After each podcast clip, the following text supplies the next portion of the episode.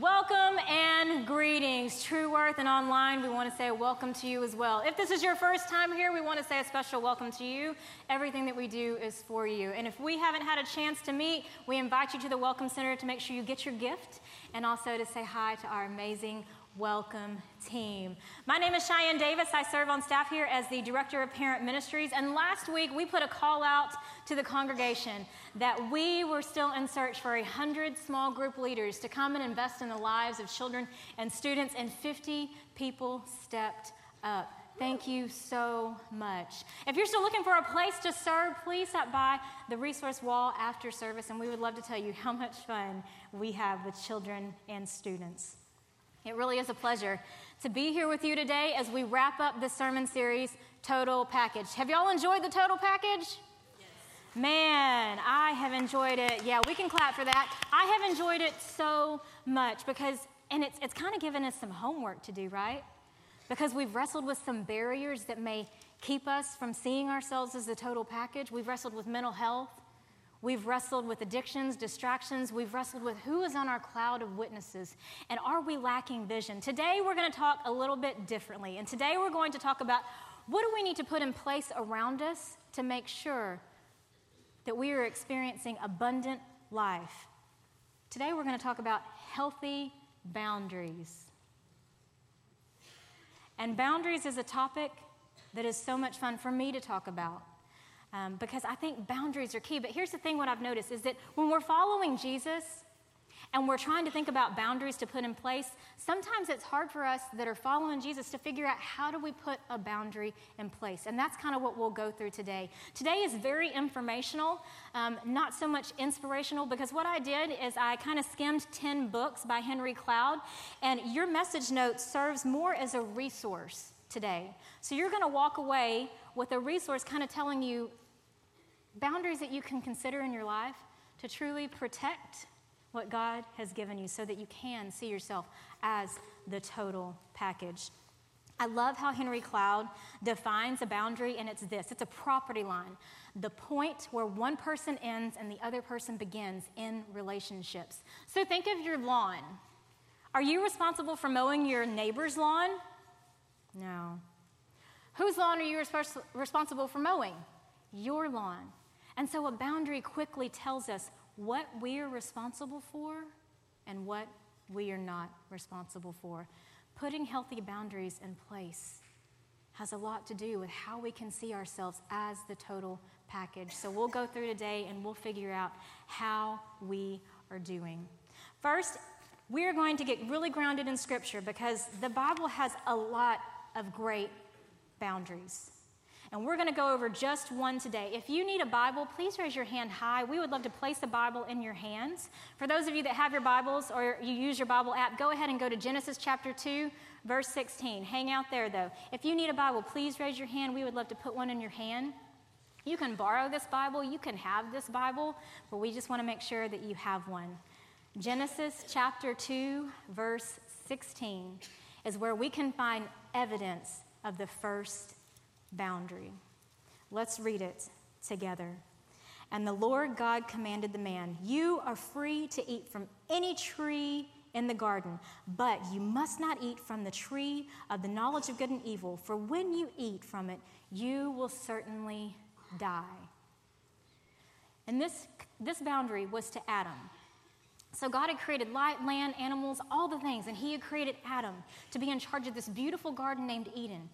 And it was like God was saying, Adam, my man, you have one job. You got one job, Adam. Don't eat from that tree, but everything else is fair game. And you look like you need some company, so let me make you a friend. Fast forward to chapter 3. We'll hang out there, verses 1 through 6. And chapter 3 is famously known as the fall. Eve has been created and the serpent enters the scene. And now the serpent's one job was to test the boundary that was put in place for Adam and Eve so that they could be safe, so that they could experience abundant life. Spoiler alert nothing has changed since Genesis. God is still very clear about some of the boundaries that He has in place for us, not to keep us from experiencing abundant life, but so we can experience that and understand that we truly are the total package. We see in chapter 3, verse 1 the serpent was more crafty than any of the wild animals the Lord God had made. He said to the woman, Did God really say, don't eat from that tree? So you see, the boundary is being tested. The credibility of the person who put the boundary in place is being tested. Verse 2 says, The woman said to the serpent, We may eat fruit from the trees in the garden, but God did say, You must not eat from the tree that is in the middle of the garden, you must not touch it, or you will die. So Eve knows what the boundary is, she knows where the boundary is, and she knows what will happen if she crosses the boundary. The next verse goes on to say, and don't we hear this so often? You won't die. That's not a bad idea. You won't get hurt. The serpent says, You will certainly not die. For God knows that when you eat from it, your eyes will be opened and you will be like God, knowing good and evil. So the more time we spend with temptation, the closer we get to crossing the boundary. When the woman saw that the fruit of the tree was good for food and pleasing to the eye and desirable for gaining wisdom, she took it, she ate it, and she gave some to her husband. And he ate it as well. And before we know it, the boundary has been crossed. Let's talk about what happens when boundaries are crossed. I was roaming the halls one day, and someone said, Cheyenne, do you know why sin entered the world? I said, Well, Mr. Gentleman, I think I do. But why don't you tell me just in case I don't know what you know? And he said, It's because of women. I said, Well, that's really beneficial. He said, It's because Eve didn't have any self control. I said, Yeah, we're about to experience that again. but I didn't say that because I have a boundary in place, right? But isn't that so true? You see it even in Genesis. When God shows up, and man, I know you would never do this, but when, when God shows up, Adam says, That woman you gave me. And Eve says, That serpent, God, that serpent. But here's the thing when a boundary is crossed, the only person responsible for crossing the boundary is the person that crosses it.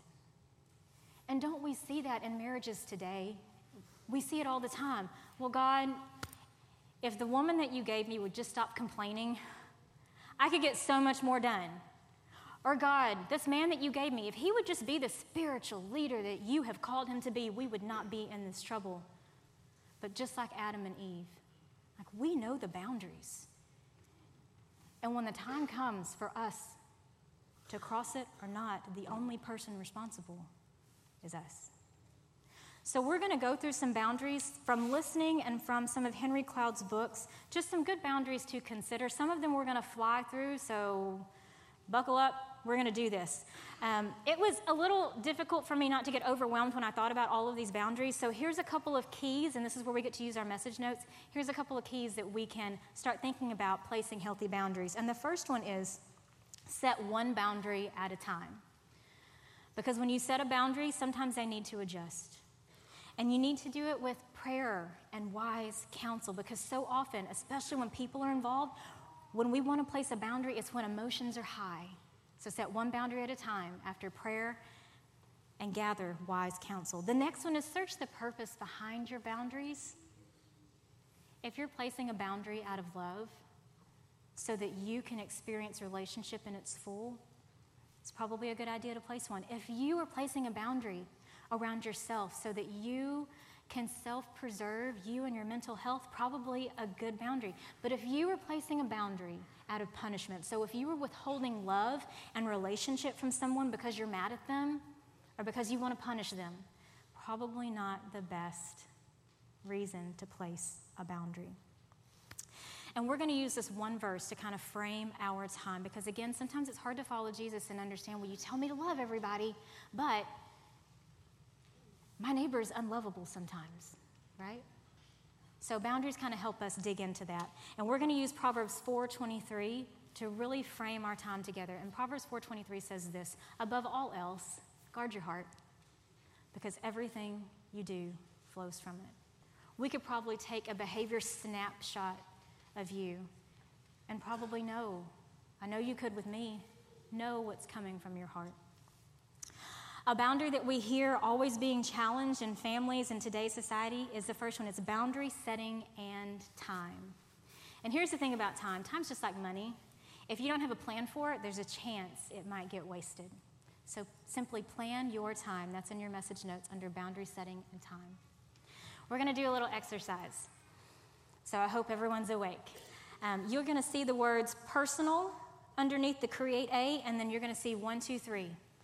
In these three blanks, think of your top three priorities as a human being, as a person. Think of your top three.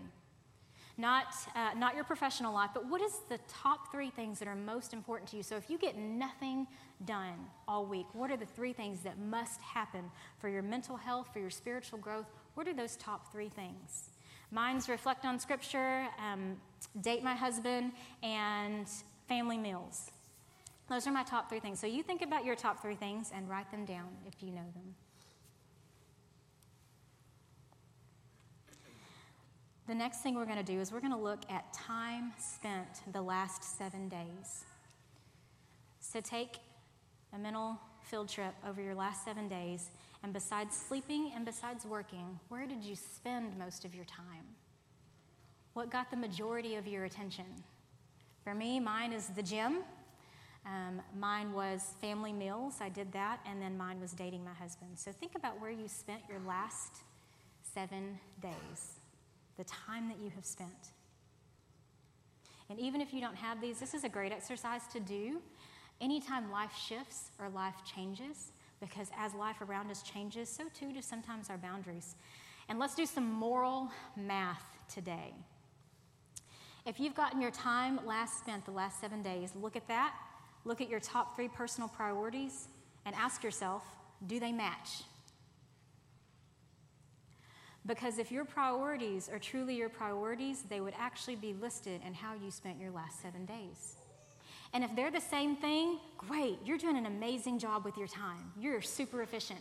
But if they don't match up, there's a chance there could be a boundary that needs to be put in place so that you can achieve what you say is your priority.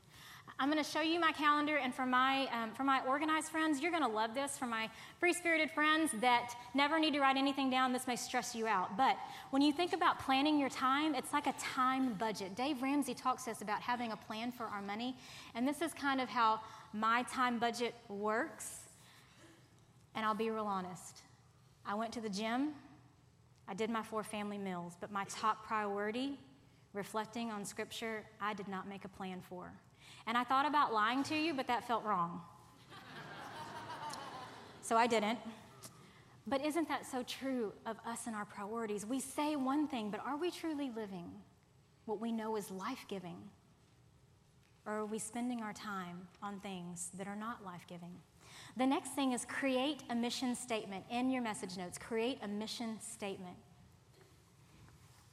we should have a standard, or we, we, it's important to have a standard to filter everything that we say yes to and everything that we say no to. Create a mission statement is an easy thing to do. Think of yourself as the CEO of your life. And we know that any great company has an amazing mission statement. And anytime an amazing organization brings someone new onto their company, they're making sure that the person that's coming is in alignment with the mission. When they engage in activities or events, they're making sure that the activities and events align with the company's mission. Do the people in your life align with your mission? Do the things that you spend your time on align with your mission? Create a mission statement. The next thing is going to be we are going to fly through boundaries to consider when it comes to technology. And the reason we're going to fly through this is our family camp speaker. Family camp is July 21st. We're going to have a technology expert, and he's going to go in depth um, about all of our technology boundaries, but I'm going to fly through these. I just wanted to make sure you have them. When it comes to technology, above all, you have to show yourself grace. We've never had as much, te- as much technology as we do today, so that means that we are all, along with our kids, are learning how to navigate it. And it's difficult sometimes, so make sure you show yourself grace. But the first one is just set time limits. In the Davis house, it's summer. And so, Monday through Friday, if the kids want to get up and watch TV, they have 30 minutes of chores to do, and then they get 30 minutes of TV. Setting time limits on technologies, anything with a power button, set time limits. Tell your time what to do. The next one is turn notifications off on your cell phone. This is a big one because we just we have information right at our fingertips and some of us have a fear of missing out, but if it's a notification that you don't need, like the weather app, your emails all the time, like do you really need to know when lightning strikes on the weather app? Maybe not. Turn your notifications off. For me, I just don't like the red. Like every time I see red, I'm clicking it and scrolling through it. I'm not even reading it. I'm sorry if any of you have texted me this past week. I just don't like the red on my notifications. So turn your notifications off of the things that you don't need and see if it makes a difference. Jennifer Hayes is on our family ministry team, and she did something brilliant. She designated a ringtone and text tone for everyone in her family so she knows very instantly if it's a phone call or a text message that shouldn't wait or if it's a phone call or text message that can wait. Notifications are big. We have boundaries set in place. That third one is read restrictions and ratings. So many times we get questions of when should we do this for our kid? And if you actually look under age restrictions on all social media platforms, the age is 13. And that's not Cheyenne saying that, that's not the church saying that, that's under age restrictions. And our students are not going to like this, but in the UK, they have just passed something to where now the new age limit is 16. Because there's more and more studies coming out every day in the fact that our mental health, our depression, our anxiety, suicide is linked to how much of our identity we find through our devices. Read restrictions and ratings. And, and you know what? If you let your kids watch something that is outside of a rating, just use it as an opportunity to speak life into them. And it kind of sounds like this Hey, you're 11, and I'm going to let you watch this PG 13 movie because I trust you so much with the content. And I just trust that if you have a question, you're going to come to us with that. We've already watched this movie. We hope you have questions, but we trust you with this content. Speak life into them, make it a meaningful moment. The next thing is create no tech zones. So that means places where you're not using any technology. Um, there's some prime time real estate moments where connections can happen, and that's morning time, meal time, drive time, bedtime. Create no tech zones. The next one we could spend days on and it's boundary setting and relationships. And setting boundaries and relationships are so tricky because God calls us to be in relationship. We know that we experience God's goodness in relationship, but what do we do when we have a relationship in our life that emotionally drains us? What do we do when there's a relationship in our life that is a negative influence on us? Well, God calls you to abundant life. Boundaries are important even when dealing with people. My best advice to you is if there is a relationship in your life that is toxic, or if there's a boundary you need to set within a relationship, I recommend having a counselor in place and having a spiritual mentor. Because the times when you want to put boundaries in place is oftentimes when emotions are high. And sometimes you and I don't make the greatest decisions when our emotions are high. Counselor, spiritual mentor. Let's dive in. We're actually going to go to friends first, so it's on your right hand side. And Jesus is such a good example. Jesus was a friend to everyone. And we know that whoever met Jesus experienced love and friendship from him. But however, even Jesus had an inner circle. Even Jesus had a group of people that he did life with. And so when we're thinking about our boundaries and our friendships, it's really important to name our inner circle friends. So that's in your message notes, number one. And an inner circle friend is someone that knows your strengths, they know your struggles, they know your weaknesses, they know all the things. And in your free time, I do encourage you, this could be some great homework. Name your inner circle friends and name why they are your inner circle friends. I've had an inner circle friend for 22 years of my life. Her name's Casey Henderson. And God sent her to me at 15, and she has just been a pillar of positive influence my entire life. So even as you name inner circle friends, know why you're naming them. And as soon as you start at the top and you start naming who your inner circle friends is, it's easy for you to figure out who you need to bring in close and who you need to love from afar. Because love can happen on any layer. But healthy boundaries are important to make sure that we're doing it to the total that we can. The next one is name outer circle friends. An outer circle friends could be people that you just meet. It's your, it's your friends on social media.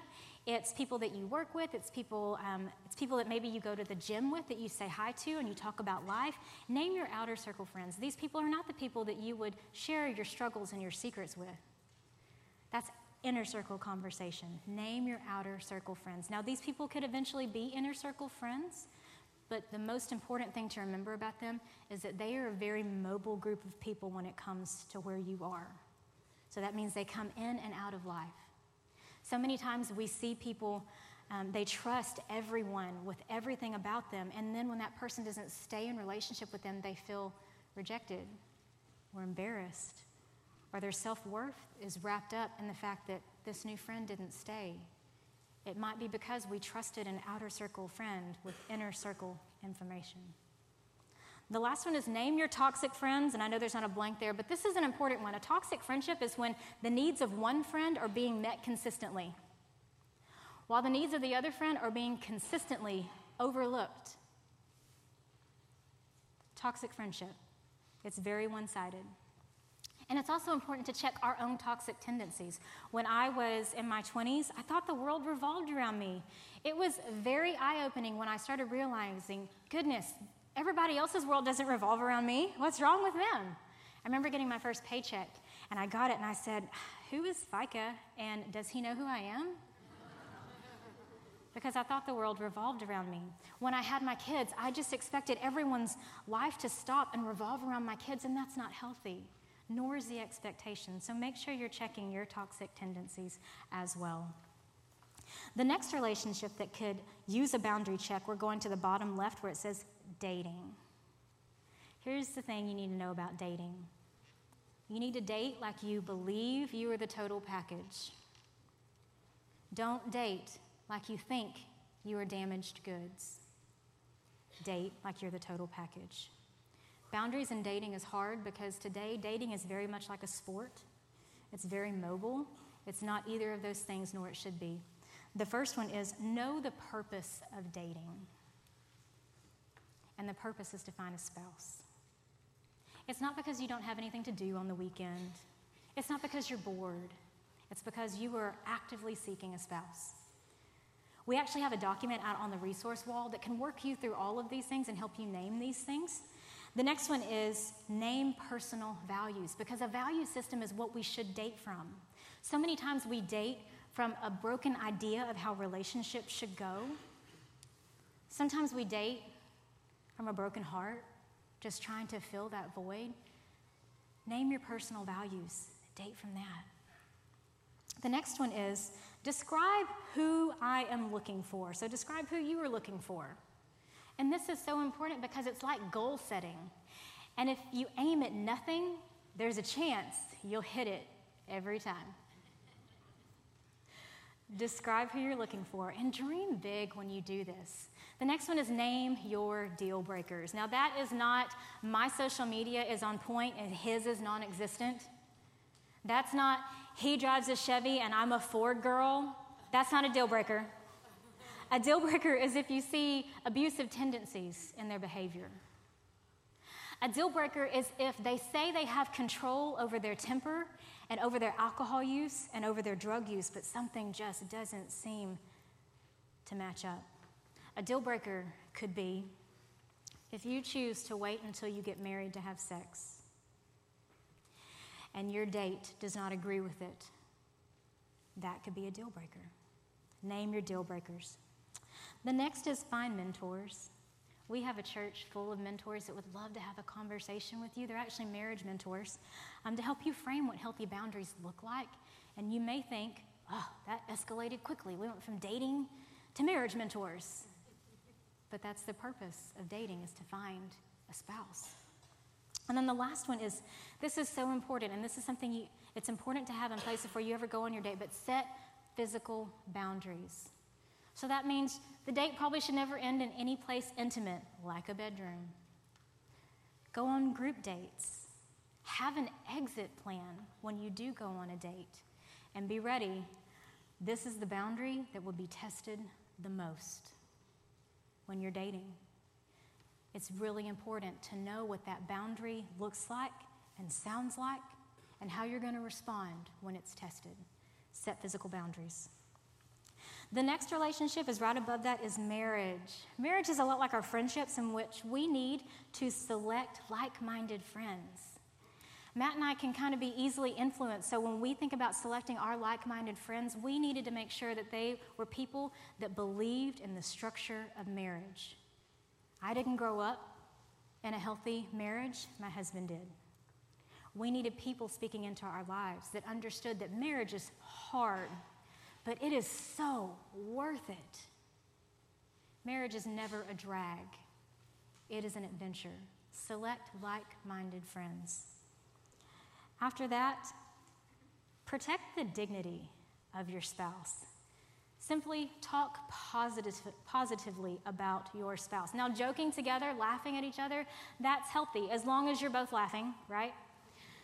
But protect the dignity of your spouse. Matt is super friendly and super social, and we had friends coming in and out of our lives in the very beginning. And there was a friend that was over that day. He was in our apartment, and he looked at me and he called me the old ball and chain. And he started laughing. I started laughing with him because I was like, that took guts, but you're out of here. You're gone. And it's because he had no boundary to understand that the dignity of our home, the dignity of our marriage was more important. And then it was a conversation with Matt, and I would say, Hey, Matt, like, this, this man didn't want to be your friend.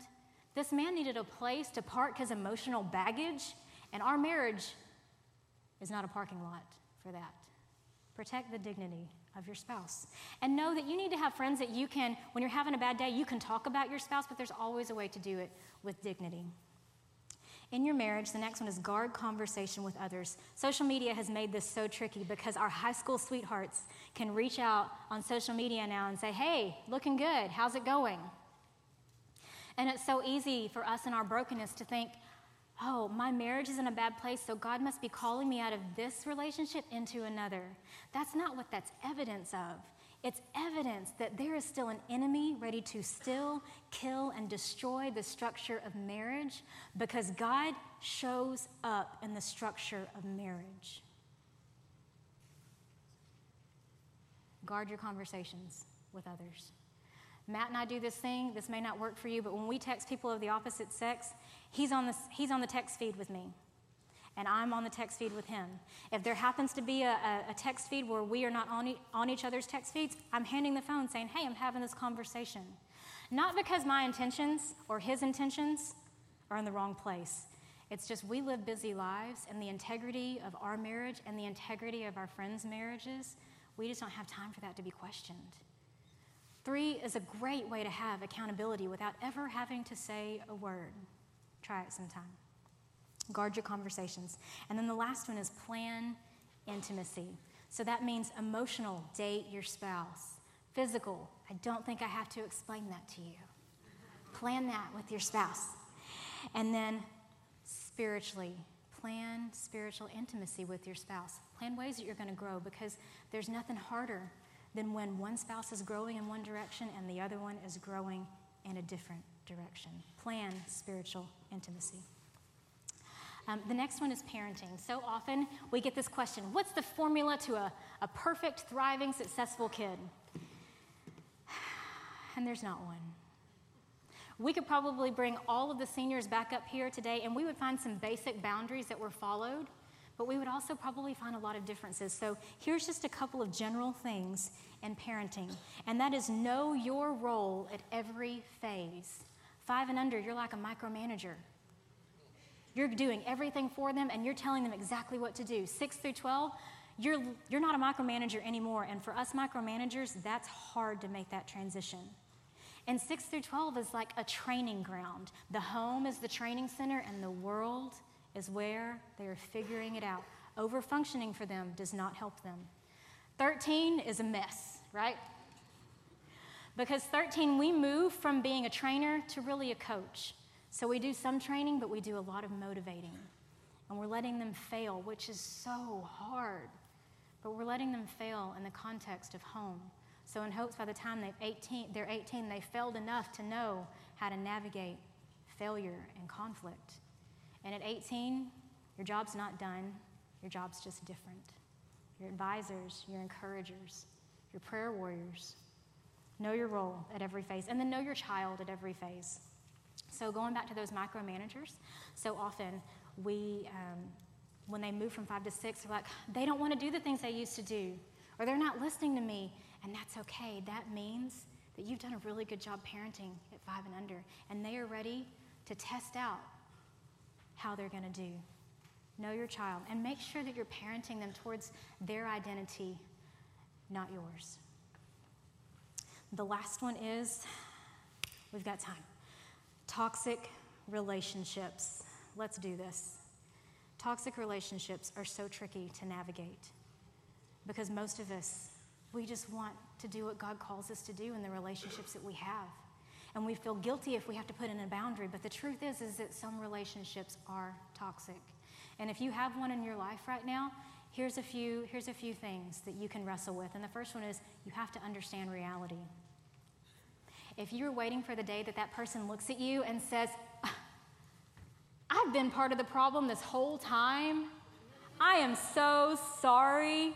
I am ready to see a therapist for my narcissism. Sign me up. The reality is, is they may not ever think that. They just may not. Because toxic people are not thinking of ways that they can change their life to make it better. Toxic people are thinking of ways you can change your life to make their life better. The next one is, is you have to understand your responsibility. I know a lot of big hearted people that say, I just feel like I'm making them better, and that's a boundary issue because you're not responsible for their better. You're responsible for your better. Or I think my influence is really impacting them in a positive way. And that's probably not true either. Because if it was, they wouldn't be toxic anymore and you wouldn't be emotionally drained. And the last thing is gather wise counsel. I've had to navigate a very close relationship that was very toxic in my life. And the times that you want to ban people from your life is not when things are going good, but when you've been hurt for the hundredth time in a situation that you have seen play out a hundred times, and in that moment you think, I'm done. Gather wise counsel when you are thinking about toxic relationships. Because in all toxic relationships, we need to get to a place to have compassion, and in some severe cases, it's okay to let that relationship go. But remember, counselor and spiritual mentors are important here. The last thing is boundary setting and emotions. And we're not even going to ask you to fill in because we knew that the time would be short. But there's a lot of basic, general boundaries that we can put in place. When it comes to emotions, they can look different for all of us. Because what we are bringing emotionally to the table is different. For example, I shared my recovery story last week. The boundaries that I have to put in place of the places that I go and the things that I do may look totally different than the boundaries that someone on the other side of that fight, decades away, has to do. But please, consider your emotional boundaries. Because it's in our emotions that we can get things really messy. We've given you a few things to look at, but I want to end here. When you're struggling with mental health, addiction, distractions, whatever it may be, it's okay to have boundaries in place. Not so you can keep everything out and you can stay safe, but so you can start letting the goodness that God is trying to allow to penetrate your life in. See, boundaries keep all the bad stuff out, and it allows us a space for good to surround us and influence us. When you're thinking about your emotions, I'll leave you with this show up, worship together. If you don't worship here, find a place to worship. our college friends that are going off to college, whether you're going, not going to college, trade school, whatever you're doing, find a place to worship, even if you don't know what you think about God. Because when you show up and experience worship, it changes how you start to see the world and how you have a place in it. And the next thing is when it comes to emotions, if you, if you battle with emotions, negative self talk, negative thoughts, whatever it may be, find a place to serve. Don't wait till you get better to serve. Find a place to serve before you ever get better. Because when you start serving in a faith community, it changes how you see yourself. And when you're consistently showing up to worship, when you have found a place that gives you life and serving, you can start thinking about how you can grow to a place and believe that you truly are the total package. Proverbs 4:23 says this, above all else, guard your heart because everything you do flows from it.